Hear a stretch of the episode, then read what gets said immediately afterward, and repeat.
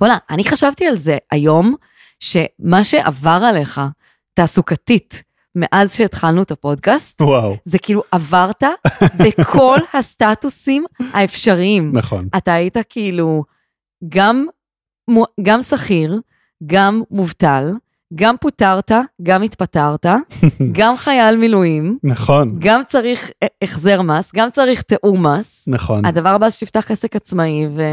וזהו, תפרנו את הכל. מה זה לא בא לי? לא בא לך. חבל. אגב, משמיעה של uh, סיפורי העצמאים כאן בפודקאסט, אני כזה, וואו. עדיף להיות שכיר, שנייה שמישהו יתנהל עם זה, שמישהו יתפעל את הסיטואציה. כן, ולא fucking אני. disclaimer, זה לא ייעוץ ואל תתבעו אותנו, תודה.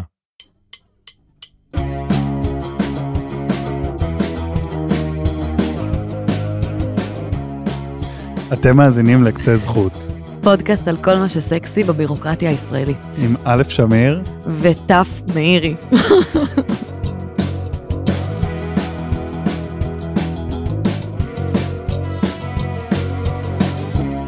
תומר, אני חושבת שצריך אה, קודם כל, לפני שאנחנו הולכים לדבר על הנושא הבא, שאתה רוצה לדבר עליו, כן. אה, אני חושבת שאתה צריך אה, לפתוח, אתה אישית, בהתנצלות אישית, למאזינים שלנו, על מה? על זה שאך ורק בגללך אנחנו לא מקליטים פרקים בקצב שהוא הגיוני בעולם החדש. מישהי החליטה לנסוע לברלין פתאום. אה, סליחה, יש פה בן אדם שלושה חודשים רצוף במילואים. שישי בערב אוכל חמגשיות, לא בסדר, הבנתי. אז בסדר, שהנוח'בה יבואו אלייך הביתה, יחטפו אותך, אז תגידי זה? איפה הסדר עדיפויות שלך? איפה? איפה? אני מנסה לנטרל את הנוח'בה. אני... אני מבטיחה לך שתרומתך בפודקאסט יותר גבוהה מתרומתך במילואים. אני סתם מקווה שקר שלא, גס. אבל יש מצב. תודה שאתה שומר עלינו. love you. קרה לך כבר שמישהו ניסה כזה לשלם עליך במכולת כי אתה חייל מילואים? לא, כי אני לא מסתובב עם מדים. אה, אין לך שום סממן אה, מילואימניקי. לא, לא יודע, בדיוק אה, קראתי משהו על אה, זה שכאילו המשבר הנפשי הצפוי לחיילים מעבר לפוסט טראומה, את יודעת, הצפויה, כתוצאה מהלם הקרב, כאילו דה פקטו שהוא חריג ויהיה קיצוני לדעתי הפעם במיוחד. דיברו גם על זה שיש לה הרבה חיילי מילואים שנמצאים בקרבות, כאילו אה, תחושת אה, שליחות ואחריות מאוד גדולה, וגם כשהם חוזרים הביתה, אם הם חוזרים הביתה להתאווררות, הם עם מדים, וכאילו עם ישראל כיום מקדש את חיילי המילואים. אבל תחשבי שברגע שהם יורדים מהמדים, הם נכנס- חוזרים להיות הכלומניקים, אה, עובדי חברת ההייטק לא, שבדיי עזבי ג'וב שלהם. עובדי חברת הייטק, כל- כל ה... כאילו חייל קרבי, כן, כן, סתם כדוגמה. בס- בסיר הלח, עובדי ההייטק זה מצב טוב, אני מדבר כן. על שאר האנשים שלא חיים בבועת גוש דן, כאילו זה, אבל גם הם חוזרים ב- בלי התחפושת של החייל, אה, לתוך סיר הלחץ, פקעת העצבים שנקראת מדינת ישראל בדצמבר, ינואר, כאילו ינואר 24, וזה יהיה סיוט, ויעקפו אותם בכביש, ויעקפו אותם בתור, ויצעקו עליהם. והם בדיוק חזרו מלאבד את החברים שלהם ולחרף את נפשם וזה מה שיהיה להם כשהם יחזרו כי you can be certain שזה מה שהחברה הישראלית שהיא אדירה והחברה הכי טובה בעולם אבל גם תנביע. כן, וואי, מעניין. נראה לי ארץ נהדרת עשו מערכון על זה, לא? שהוא חוזר לארוחת שישי ו... לא רואה ארץ ויש נהדרת. כזה את ה... נראה לי ממש הם עשו מערכון על זה, לא צפיתי בו עד הסוף. הבנתי. וא', זה ממש מעניין, וב', אה, לא ניתן להשוות בשום צורה שהיא, אבל אני חייבת לציין שעצם העובדה שאירוע הסייבר שהתרחש במקום העבודה שלי, את מגדירה את עצמך נפגעת פעולות איבה סביב אירוע הסייבר רגע, בלי צחוק, אני? חושבת שהחברה הזאתי, שנפלה במתקפת אה, סייבר, שדיברנו עליה בפרק הקודם, אני חושבת שזה, שזה כמו פיגוע, כאילו כמו פיגוע לא, זה- לא פיזי. תזכורת זה אה, תקיפת סייבר שהתרחשה על כל מיני חברות ישראליות, ביניהן על החברה שמפתחת עבור, עבורך, עבור המשרד שאת עובדת בו, לישראל דיגיטלית, אה, את מנוע הזכויות הלאומי שאת עובדת עליו שנים ומחקה הרבה הכל, מהכל. הכל, הכל נמחק. אז את אומרת, זה, איך קרא, הגדרת את זה, אסון לאומי, איך אמרת? בהחלט לא אמרתי אסון לאומי, אבל זה סוג של מתקפת טרור בעיניי. כאילו, מה שהחברה ברור. הזו חוותה, זה ממש מתקפת טרור. אבל מה שרציתי להגיד על עצמי, לא, זה כאילו, שנייה, זה מתקפת סייבר, פשוט על ידי, כאילו, לצרכים עוינים. נכון, כן. אבל, אבל זה ממש אה, אה, פיגוע במרכאות. פיגוע סייבר. כן, פיגוע לה- סייבר. חשוב להזכיר לך- להכניס סייבר למשפטים שלך. סליחה. סליחה. אוי, איזה כיף שהם לא מקשיבים לפודקאסט. מה שרציתי להגיד, זה שלא לא בשום אה, השוואה שהיא אה, למה שאמרת על המילואימניקים שיחזרו לצפירות בכביש וזה וזה, ותחושת המשמעות שהם מאבדים אותה כשהם לא זה, זה שהתחושה שלי מאז מתקפת הסייבר, אז פתאום הכל נעצר, כל החודשיים הראשונים של המלחמה הייתי בטירוף מבחינתי, עושה את הדבר הכי, אח, תרומתי הכי, הכי גדולה שאני יכולה לתרום למלחמה, וגם מאוד רלוונטי למלחמה, ומאוד עוזר בדיוק למי שצריך עזרה בפרויקט שאני עובדת בו, ופתאום הכל נעצר, ואין אין, אין, אין התקדמות בפרויקט, וצריך לבנות הכל בחזרה, מאפס. ובאמת משהו כאילו בזהות שלי ובתחושת uh, משמעות שלי מאוד מאוד התערער, ממש, תחושה קשה. אז את באמת אה, נפגעת פעולות איבה סייבר. בסדר, אני אתן לאחרים לקחת את הגמלה מביטוח לאומי. כן, מה רצית לספר לנו? אני רציתי קודם כל לשאול אותך, כן, שאלנה. מה את יודעת על המתווה, אני לא אוהבת שאלות שמתחילות במה את יודעת, כי זה ממשיך ב"אני לא יודעת כלום". נכון והאמת צריך להגיד אם היית עושה לי להפך על הנושאים שלך, זה היה אני לא יודע כלום בריבוע כאילו, אוקיי, מה אני יודעת על? מה את יודעת, לא יודעת כלום. מה את יודעת על מתווה הפיצויים המוגבר משופר למלחמת חרבות ברזל? אז אתה שוב באת להביך אותי. סתם, האמת שאני לא יודעת כלום, כי באמת אה, בימים אלה אני יותר עסוקה בלבחור, אה, אה, לעסוק באיך אה, להקים את מנוע זכויות אה, מהמתים לחיים בחזרה, ופחות אה, בהתעדכנות ברפורמות. אז בוא ספר לי. אז ממש בקווים כלליים כי אגב גם זה מה שפורסם כאילו פורסם קווים כלליים עדיין לא המנגנונים המפורטים ותנאי הזכאות אבל כן יש שם הפרדה בין מה זכאים לו לוחמים ומה זכאים לו חיילים עורפיים שזה פעם ראשונה שנעשה לידיעתי לפחות במתווי התגמול למילואים. עד עכשיו אני לצורך העניין בתור חייל עורפי שעושה מילואים זכאי ל... אה, את יודעת אותם אה, בונוסים לצורך העניין על עברתי 10 ימי מילואים אז אני זכאי לבונוס עברתי 20 ימי מילואים אז זכאי לבונוס הסכום של הבונוס הוא כמו של אה, חייל מילואים קרבי. זה חצי נכון. כי מה התגמול הישיר שאתם מקבלים באמת מחושב לפי תגמול מילואים, כזה טבלאות של ביטוח לאומי וכזה. אבל כל הסטטוסים של אה, משרת מילואים פעיל, שש שנתי, שלוש שנתי, כל החישובים שדיברנו עליהם בפרק על זכויות מילואים, שהם חישובים שמקנים לך זכויות נלוות נוספות, כן כמו נגיד הנחה ברכישת קרקע וכל מיני דברים כאלה, הם כן נובעים באם אתה משרת ביחידה קדמית לוחמת, עורפית לוחמת, עורפית שאינה לוחמת, כל מיני כאלה. כן ושם זה כן משפיע ויש שם הקלות, כאילו יותר קל לחייל ביחידה קדמית לוחמת, הוא צריך פחות ימי מילואים בשביל לחשב משרת מילואים פעיל ולהיות זכאי לכל מיני הטבות נלוות, שדיברנו עליהן בפרק ההוא. נכון אבל אני אני עושה כאן אה, השערה פרועה אבל יש לי אינטואיציה שהיא נכונה שרוב החיילי מילואים הם אנשים שכאילו הם אינם שלוש שנתיים או שש שנתיים לא, לא חושבת ש... לא יודעת אם הרוב. לא יודעת. אוקיי, מה רצית לספר על הרפורמה? תראי איך היא חיזשה לי את הטענה כאילו אז, אה, וואו חי- חיפפה אותי כאילו. אה, הד- לא אבל זה דבר גדול במדינת ישראל. כן, שאין- ההפרדה בשווי הכספי הישיר שהם מקבלים. נכון, אין הבדל כמעט, Mhm. לעומת- זולת זה, ועכשיו יש, ויש כל מיני מענקים מיוחדים לקרבים, שזה קודם כל זה בעיניי כאילו שינוי מבורך והגיוני מאוד. א- אגב, הישיר, כאילו התשלום הבסיסי, הוא לא משתנה, כלומר, בטח מי שמועסק על ידי מעסיק, ומקבל את גובה המשכורת שלו. כן, הוא מקבל את גובה המשכורת פלוס שלו, קצת. לפעמים. וזה הגיוני, גם זה תואם גם לאתוס הישראלי, טה-טה-טה. אבל יש המון uh, תוספות, יש מענק חודשי של 1,400 שקל לאנשי מילואים לוחמים, 800 לכל השאר, מענק משפחתי נוסף של 2,500 שקל לחודש של לוחמים, 1,500 לכל השאר.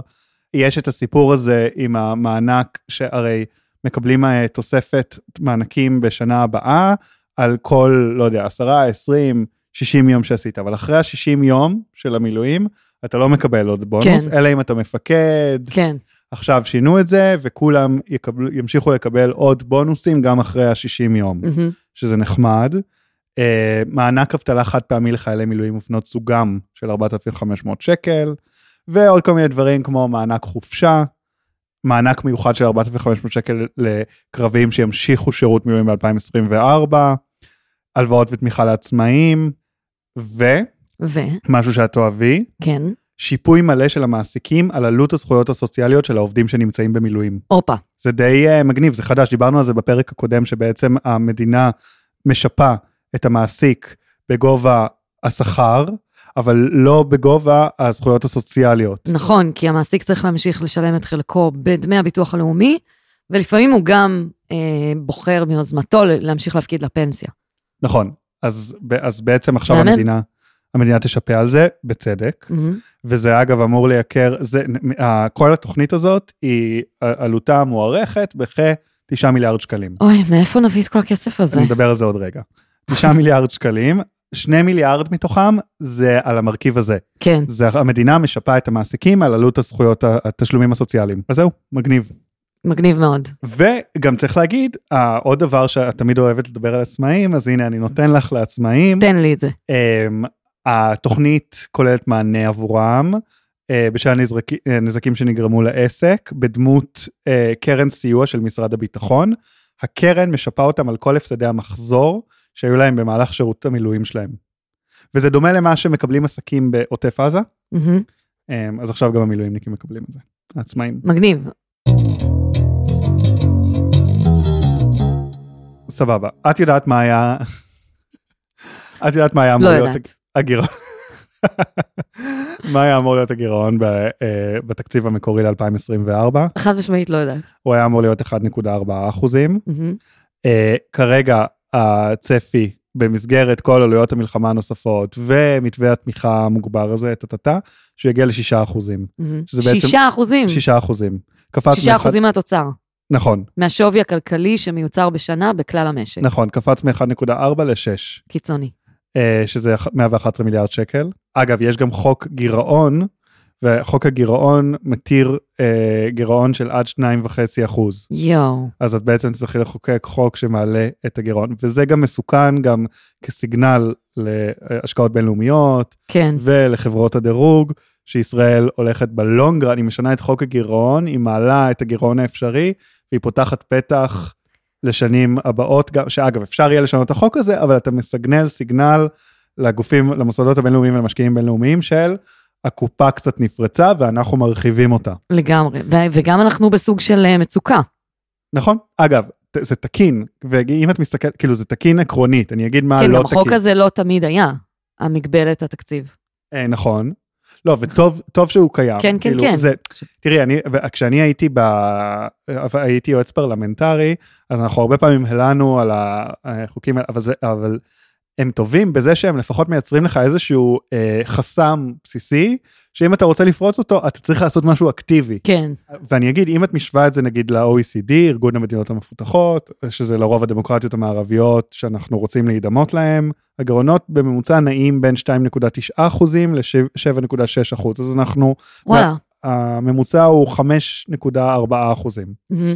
אז אנחנו כן בבול פארק, בשטח הכללי של זה, אבל בעיניי הבעיה היא שחלקים נרחבים מהתקציב שלך, הבעיה היא לא מתווה הפיצוי למילואימניקים. כן, הבעיה, אתה אומר את זה בתור מילואימניק. כן, לא, אני, אני, בואי, אני לא, הרבה מהדברים כאן אני לא הולך לקבל, כן. וזה, אבל הבעיה היא החלקים האדירים בתקציב, שהם פשוט לא הולכים להגדלת התוצר או לשיפור רמת החיים שלנו הלאה. נכון, והם גם לא נובעים ישירות ממצב הלחימה. לא קשורים לרמת, למצב הלחימה, וגם, וגם חברי הקואליציה מסרבים לקצץ בהם, כמו התוספות למורים כן. החרדים, שזה בעצם, כל המערכות החינוך החרדיות זה בעצם ה- המוסדות הג'ובים של החרדים לעצמם, שהם כן. גם לא מפוקחים והם גם לא מלמדים לימודי ליבה, אז אתה רק מנציח, כאילו, אה, לא נעים להגיד בורות, אבל בורות, או לפחות, לא, או לפחות אי השכלה מערבית סטנדרטית שאפשר לעבוד איתה ולייצר משהו במדינה הזאת. כן, אה, הנחות בארנונה לחרדים, אה, קבלה למעונות יום לאברכים שאינם עובדים, קצבאות ילדים, אה, ועוד המון כספים קואליציוניים למטרות סקטוריאליות לחלוטין, כמו אה, אין סוף להתנחלויות, ומשרדים מונפצים כמו המשרד של אורית סטרוק, שלדעתי יש לה, אל תצטטו אותי על זה, לא שאני אומר את זה בפודקאסט, אבל 220 מיליון שקל שנתי על כלום ושום דבר. כן. זה אגב, זה דברים שאת גם ככה צריכה לקצץ בהם, תמיד עדיף שתקצצי בהם, אבל עכשיו... על אחת כמה וכמה שאנחנו עולים מ-1.6 ל-6 או 1.4. זה זועק לשמיים, זה כן. כאילו, זה, זה... מה, מה. שמתסכל כאילו, כן, זה לגמרי זועק לשמיים. מה שמתסכל זה שזה כל הזמן בדיבור, בתקשורת, זה כל הזמן בדיבור, וזה כאילו שום דבר לא מזיז. אנחנו כאילו בתור הציבור, אנחנו לא יכולים, מה אנחנו יכולים לעשות? לא מעניין אותם כלום. לא מעניין אותם. לא מעניין אותם כלום, ולהפך, העובדה שהם רואים שבסקרים הם מפסידים את הקואליציה, כן. זה דווקא מדרבן אותם עוד יותר, הם אומרים, אה, אה, כאילו, אחריי המבול, אה, אה, מה, מה אכפת לי? הרי אה, סמוטריץ' כנראה מעריך שהוא לא יהיה שר אוצר בממשלה הבאה. אז הוא מבחינתו להמשיך לשנורר את הקופה כמה שהוא יכול, ו... וזהו, ומישהו אחר יתעסק עם זה כשהבעיה הזאת תתנפץ, ואגב, היא יכולה להתנפץ, כאילו. כן. אז אנחנו בסביבת ריבית גבוהה, אנחנו לא יודעים לאיזה עוד מלחמה פנינו מועדות, פוטנציאלית מלחמה צפונית עם חיזבאללה, אפשרי, ואנחנו לא נערכים לזה פיננסית, להפך, אנחנו מזיקים לעצמנו.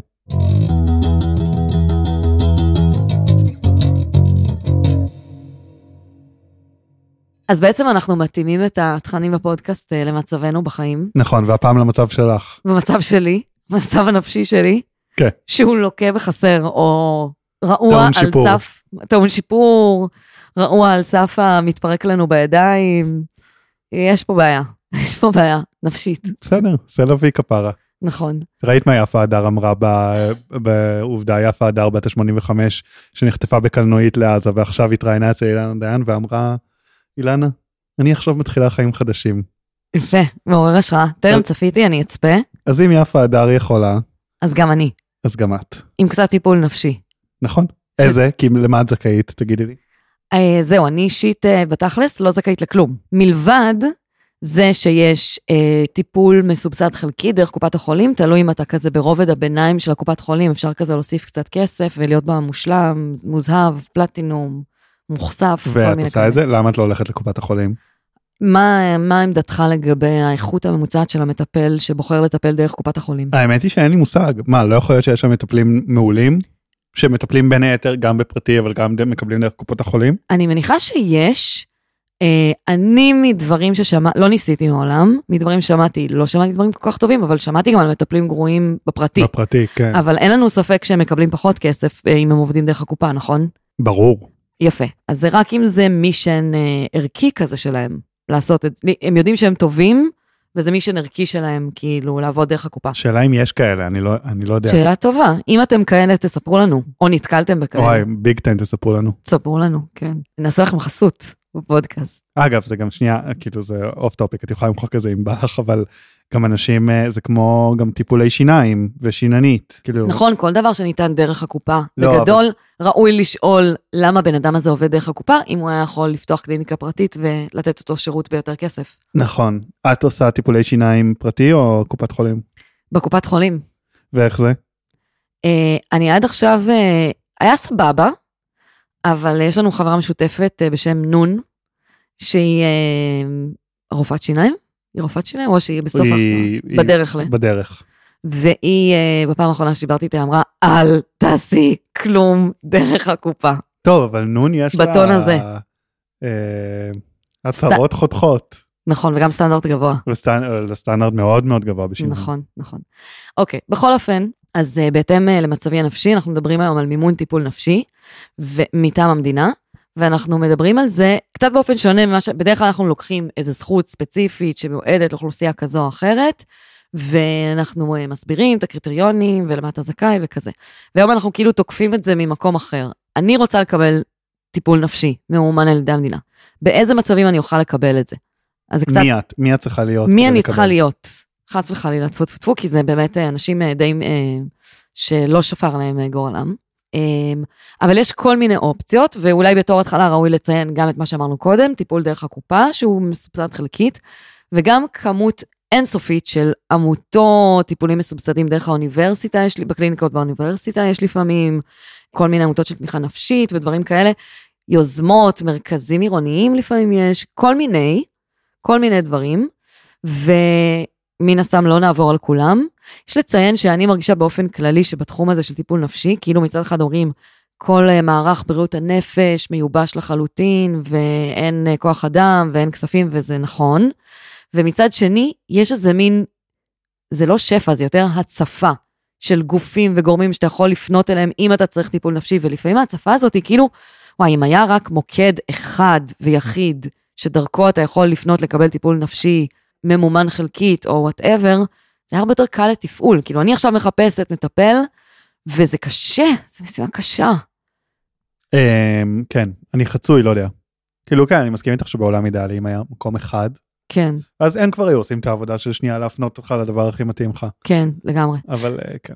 אוקיי, אז בואו נדבר על אה, מי זכאי למימון טיפול נפשי, אה, ויש לציין שבעצם סיוע נפשי או טיפול נפשי, הכותרת הזו שאנחנו מציינים פה, היא כוללת איזה מין סל של אה, מערך אה, סיוע כזה, אבל זה יכול להיות, נגיד חלק מהזכויות שנדבר עליהן זה טיפול נפשי פרטני, חלק זה רק מספר מסוים של פגישות, חלק זה ליווי של עובד סוציאלית קלינית, ולא, לאו דווקא מטפל שהוא פסיכולוג אה, בהכשרתו, וחלק זה טיפול זוגי, קבוצתי, משפחתי, אה, דברים כאלה. כן נגיד בכוכבית שהיום כאילו בעולם הטיפול עובד סוציאלי קליני זה נכון, כאילו לפחות בבונטון הוא די שקול בערכו לגמרי. למטפל פסיכולוג קליני. כן.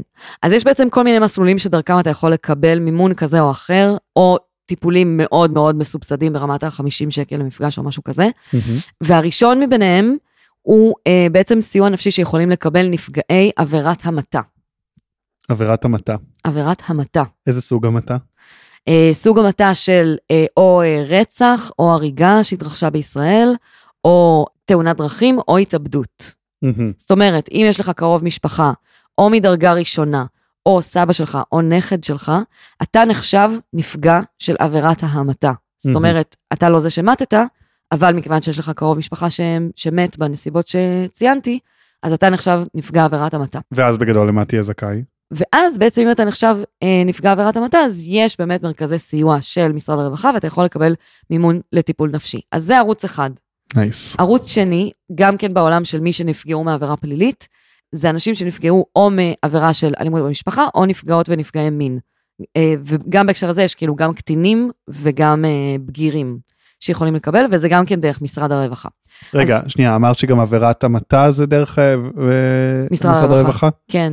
הבנתי. בעצם כל הנפגעים, הנפגעים של עבירות פל, פליליות, מסווגים אותם לפי מאיזה סוג עבירה פלילית הם נפגעו, ואז יש להם כל מיני אה, זכויות שונות, אבל הכל מתוכלל יחסית דרך משרד הרווחה. מהמם. אה, כל השירותים והמעטפת שהם מקבלים. כן. יפה, אז זה בצד הזה. יש לנו עוד את הצד של אה, ניצולי שואה, שהרשות לניצולי שואה בעצם אה, כזה מתכללת איזה מערך של סיוע נפשי כן. שהם יכולים לקבל. ואז אנחנו מגיעים בעצם לעולמות של מה שהכי רלוונטי לתקופה הנוכחית. כל הקבוצות שדיברנו עליהן עד עכשיו הן קבוצות שזכאיות ברמה כזו או אחרת. עכשיו אנחנו מגיעים לענייני המלחמה בעצם. ואז בואו נתחיל מהכי ישיר. יש לנו את המעגל הראשון של הנפגעים, מי שנפגעו מאירוע איבה או נכי צה"ל, זכאים באמת למימון של אה, טיפולים נפשיים, וזה יחסית ברור לנו, שירתת את המדינה או היית כזה אזרח תמים שנפגע באיזה פיגוע, אז אה, אתה זכאי באמת למימון טיפולים נפשיים, מקבלים את זה דרך ביטוח לאומי וצריך לעבור דרך אה, אגף שיקום שם, או אם אתם חיילים אז דרך משרד הביטחון ועוברים שם דרך אגף שיקום. נכון, וגם צריך להגיד את ה... על משרד הביטחון שיש, אה, זה תהליך לא נראה לי קצר לקבל הכרה כנפגע פוסט-טראומטי, ויש הרבה מענים במשרד הביטחון או בעמותות אה, בהיקף של משרד הביטחון, שנותנות מענה לחיילים כאלה, או נכון. מילואימניקים כאלה. נכון, הרבה, וזה חשוב, כאילו, בגלל התהליך הארוך הזה. נכון, אמ, אבל הטיפול הנפשי לא ניתן רק למי שמוכר כפוסט-טראומטי. גם נפגעי איבה, סתם נפגעי איבה. כן, כן, כאילו, כן. אבל זה צריך להיות מאושר על ידי ביטוח לאומי, אבל יש שם איזה אופציה. בטח. אמ, אז זה המעגל הראשון, זה כאילו הכי obvious בשבילנו. המעגל היותר רחב זה בני המשפחה של.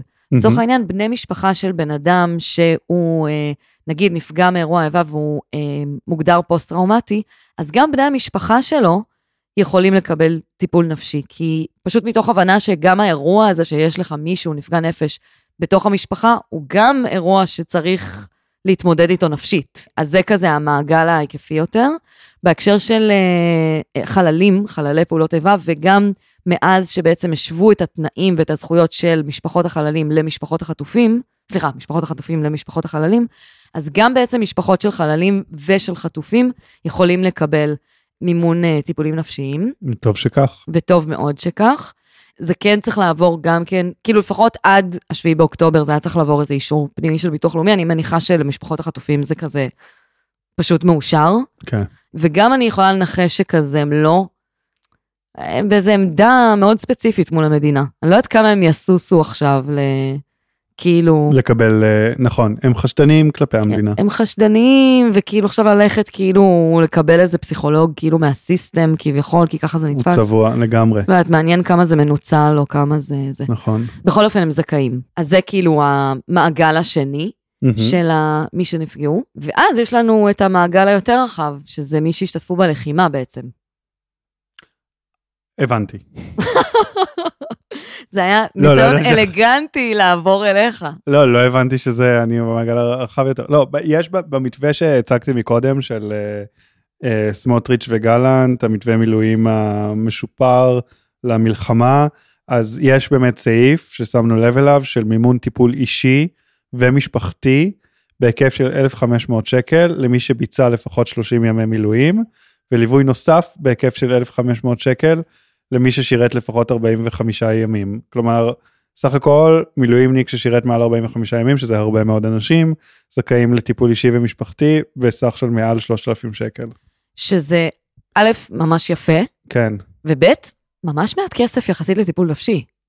אה, נכון, זה חודש וחצי, חודשיים של טיפול של פעם בשבוע כן. בשוק הפרטי. זה פלסטר, אבל יודעת, אני לא, אני לא מומחה טיפול נפש בשום צורה, אבל... אה, לא? דווקא לזה אני לא מומחה. אמ, אבל אמ, טוב שיש את הפתרון הזה גם אם הוא חלקי. אני מניח שזה מה שהם היו יכולים כאילו להביא בסד הזמנים הנוכחי. כן, ואני גם חושב שיש, אה, מדברים על זה הרבה ש... בהקשרים אחרים, בלי קשר כאילו לנושא השיחה שלנו עכשיו, שיש ערך מאוד גדול לזמן ה... זמן הטיפול מהאירוע הטראומטי. או נכון, האירוע הקשה. נכון, נכון, נכון. אז אני חושב שזה שהמדינה באה ואומרת, יש לכם עכשיו יחסית כמה אלפי שקלים, תשתמשו בזה, אנחנו לא יודעים עדיין מה יהיה מנגנון הניצול. כן. כן, אבל נגיד הוא יהיה סביר ואפשר יהיה להשתמש בו, אחלה, רעיון מעולה. נכון. יש לציין שגם בהקשר של נפגעי איבה, אז יש באמת אה, סיוע נפשי מיידי כזה לנפגעי איבה, עוד לפני שאושרה להם ההכרה כנפגעי איבה. נגיד יש פיגוע במרכז תל אביב, אז אה, יש כזה מענה ראשוני גם כן.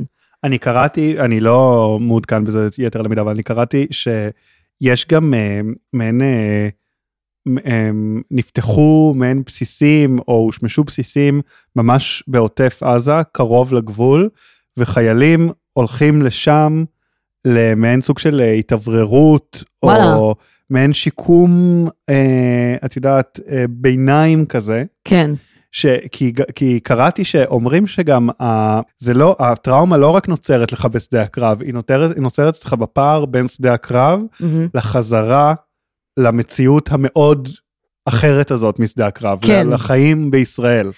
ואז הם נותנים להם איזשהו תקופת עיבוד במקום מעבר, שבו הם עדיין עם חיילים והם עדיין תחת מערכת הביטחון וזה הסביבה שלהם, וגם, ואם הם שם מקבלים את הטיפול זה גם תורם לשיכוך הטראומה.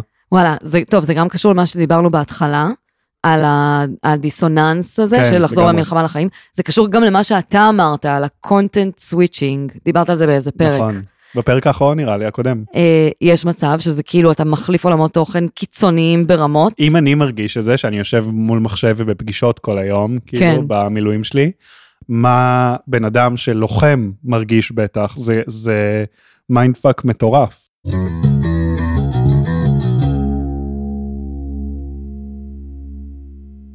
אז זה מזכיר לי שיש גם uh, זכות שנקראת uh, ימי הבראה, שהיא בעצם ניתנת למתמודדים עם פגיעה נפשית, uh, גם חיילים וגם uh, אזרחים שנפגעו באירוע איבה. אז זה בעצם כמה ימים שהם יכולים uh, ללכת uh, לשהות בבית מלון. וגם יש ימי הבראה לאחר אשפוז, שכאילו אם אתה מאושפז בעקבות פגיעת איבה או בגלל שאתה נכה צה"ל, אז כשאתה יוצא מהאשפוז אתה יכול כאילו לקבל כמה ימים בבית מלון בשביל כזה, שיהיה לך נחיתה רכה. נחמד ממש. נכון. אגב, זה מזכיר את עוד דבר במתווה הנוכחי של המילואימניקים, שהם נותנים עד 4,500 שקל לחופשה. אשכרה. זה הולך להיות ממש מעניין לראות איך הולך להיות המנגנון. כמה כיפית תהיה החופשה הזו. זהו, מעניין אם הם ייתנו לך כזה ואוצ'ר לאילת, או שפשוט יזכו אותך על כרטיס טיסה, כאילו. או שייתנו לך, אה, יזכו אותך לכרטיס טיסה, אתה אומר. דווקא נשמע לי הגיוני שיעשו את זה כאילו במלונות בארץ, שספגו פגיעה כלכלית נכון. חריפה. דווקא יש בזה משהו הגיוני, נכון, יש בזה משהו הגיוני. כלכלית, כאילו. אבל די, שיקנו לי כרטיס טיסה לצרפת. מה קשור אתה? מה אתה נדחף לכל מקום? מה זאת אומרת? אני מה מקבל קרה? את זה. חווית פייפר קאט במילואים? אגב, חוויתי קאט היום. הוא- הוא- מראה, סליחה, אני חייבת רגע להסביר את הסיטואציה. הבן אדם מראה לי את קצה הבוין שלו, יש שם נקודה מזערית, לא, נדרשת פס, זכוכית מגדלת. תודי שזה פס. זכוכית מגדלת בשביל לזהות את הדמומיות הקלה ביותר. תקשיבו, זה פס שקרה, אני לא יודע אם זה קרה לכם פעם, אבל נכון לפעמים כשאתה פותח את הבקבוק יין, הנייר שמעל. הפקק הוא כזה די אגרסיבי. וככה אני זה, אני פותח את היין ואני קולט שהוא כזה מדמם. אז אפילו לא מדובר בפייפר קאט במילואים. לא, אבל אני, אני חייל עכשיו, אני אז בצו כל שמונה פציעה, פעיל. גם פציעה מהפותחן של היין, של השבלי שאתה פותח בסוף שבוע. יאללה כפרה חוקקי נגדי ונראה אותך בבית המשפט. אין בעיה.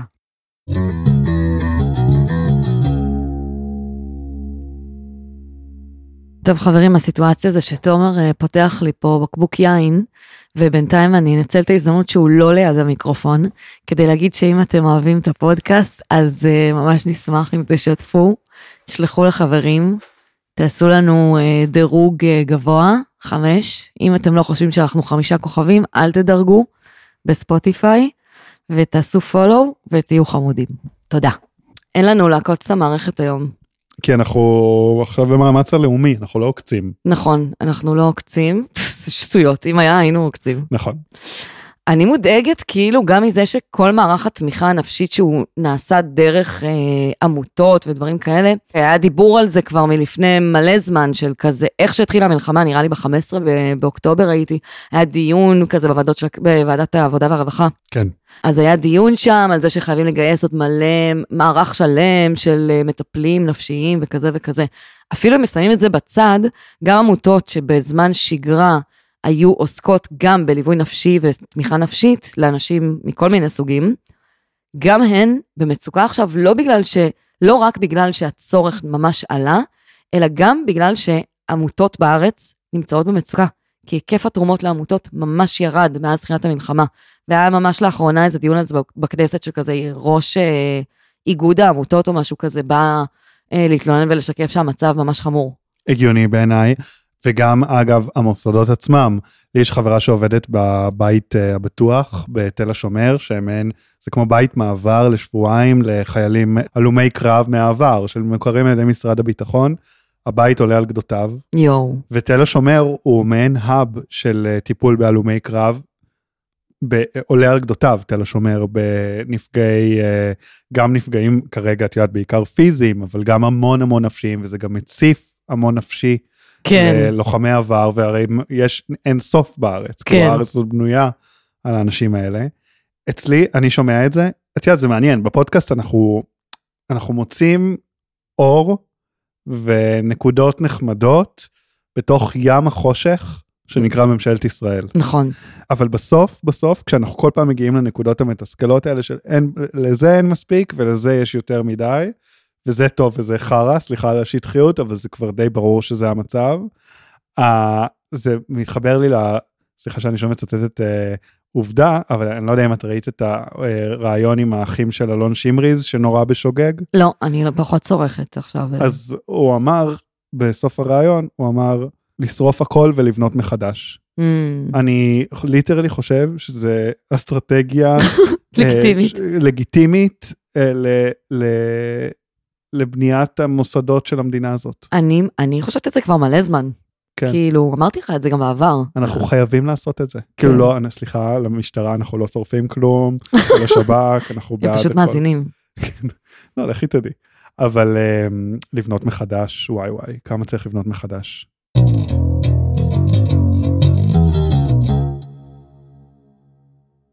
רציתי אבל שנסיים במשהו אופטימי וקליל. סליחה. מה נעשה? יש לך איזה המלצה? יש לך איזה... הייתי בהופעה מדהימה של אה, בת שבע, מה אתה אומר? שנקראת, אה, כן, חברה לקחה אותי. מהמם. שנקראת 2019, היא מציגה כבר לדעתי מ-2019, של אוהד נהרין כמובן, אשכרה. והופעה שהיא חזרה עכשיו להופיע לדעתי, והיא חוזרת שוב בפברואר, והיא מאוד, אה, היא מדברת מלחמה. היא מרגישה, למרות שהיא נעשתה ארבע שנים ago, היא מרגישה מאוד מאוד רלוונטית, היא מאוד אימפקטפול בקונטקסט של הלאומי שאנחנו נמצאים בו, ואני ממליץ בחום רב מאוד. אם, אני רציתי לסיים באופטימי ואתה אומר לי, יש לי יצירת מחול שהיא מדברת מלחמה?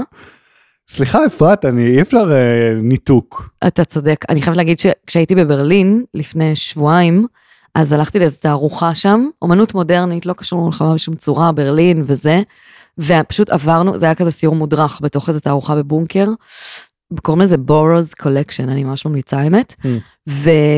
ופשוט עברנו שם, ויצירה אחרי יצירה, הכל נראה לי כמו המלחמה. Hmm. דברים שלא קשורים, זה לא יהודי בשום צורה, זה לא ישראלי, זה יצירות, זו תערוכה כאילו שהיא כבר כזה פתוחה בפורמט הנוכחי שלה כבר תקופה ארוכה. כל יצירה שם נראתה לי כמו המלחמה, זה היה קיצוני מטורף. ממש. ואז בסוף הסיור, פתאום שמתי לב שאחד מהאנשים בסיור יש לו כזה שרשרת אה, מגן דוד.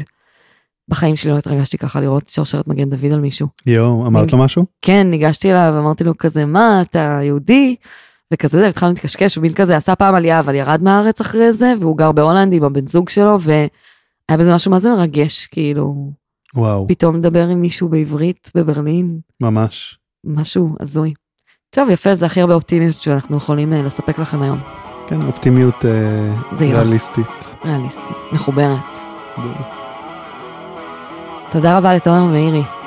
תודה לאפרת שמיר. תודה לשם הפודקאסטים על ההפצה הדיגיטלית ולצוף בר-און המתוקה והמוכשרת על הלוגו המטריף.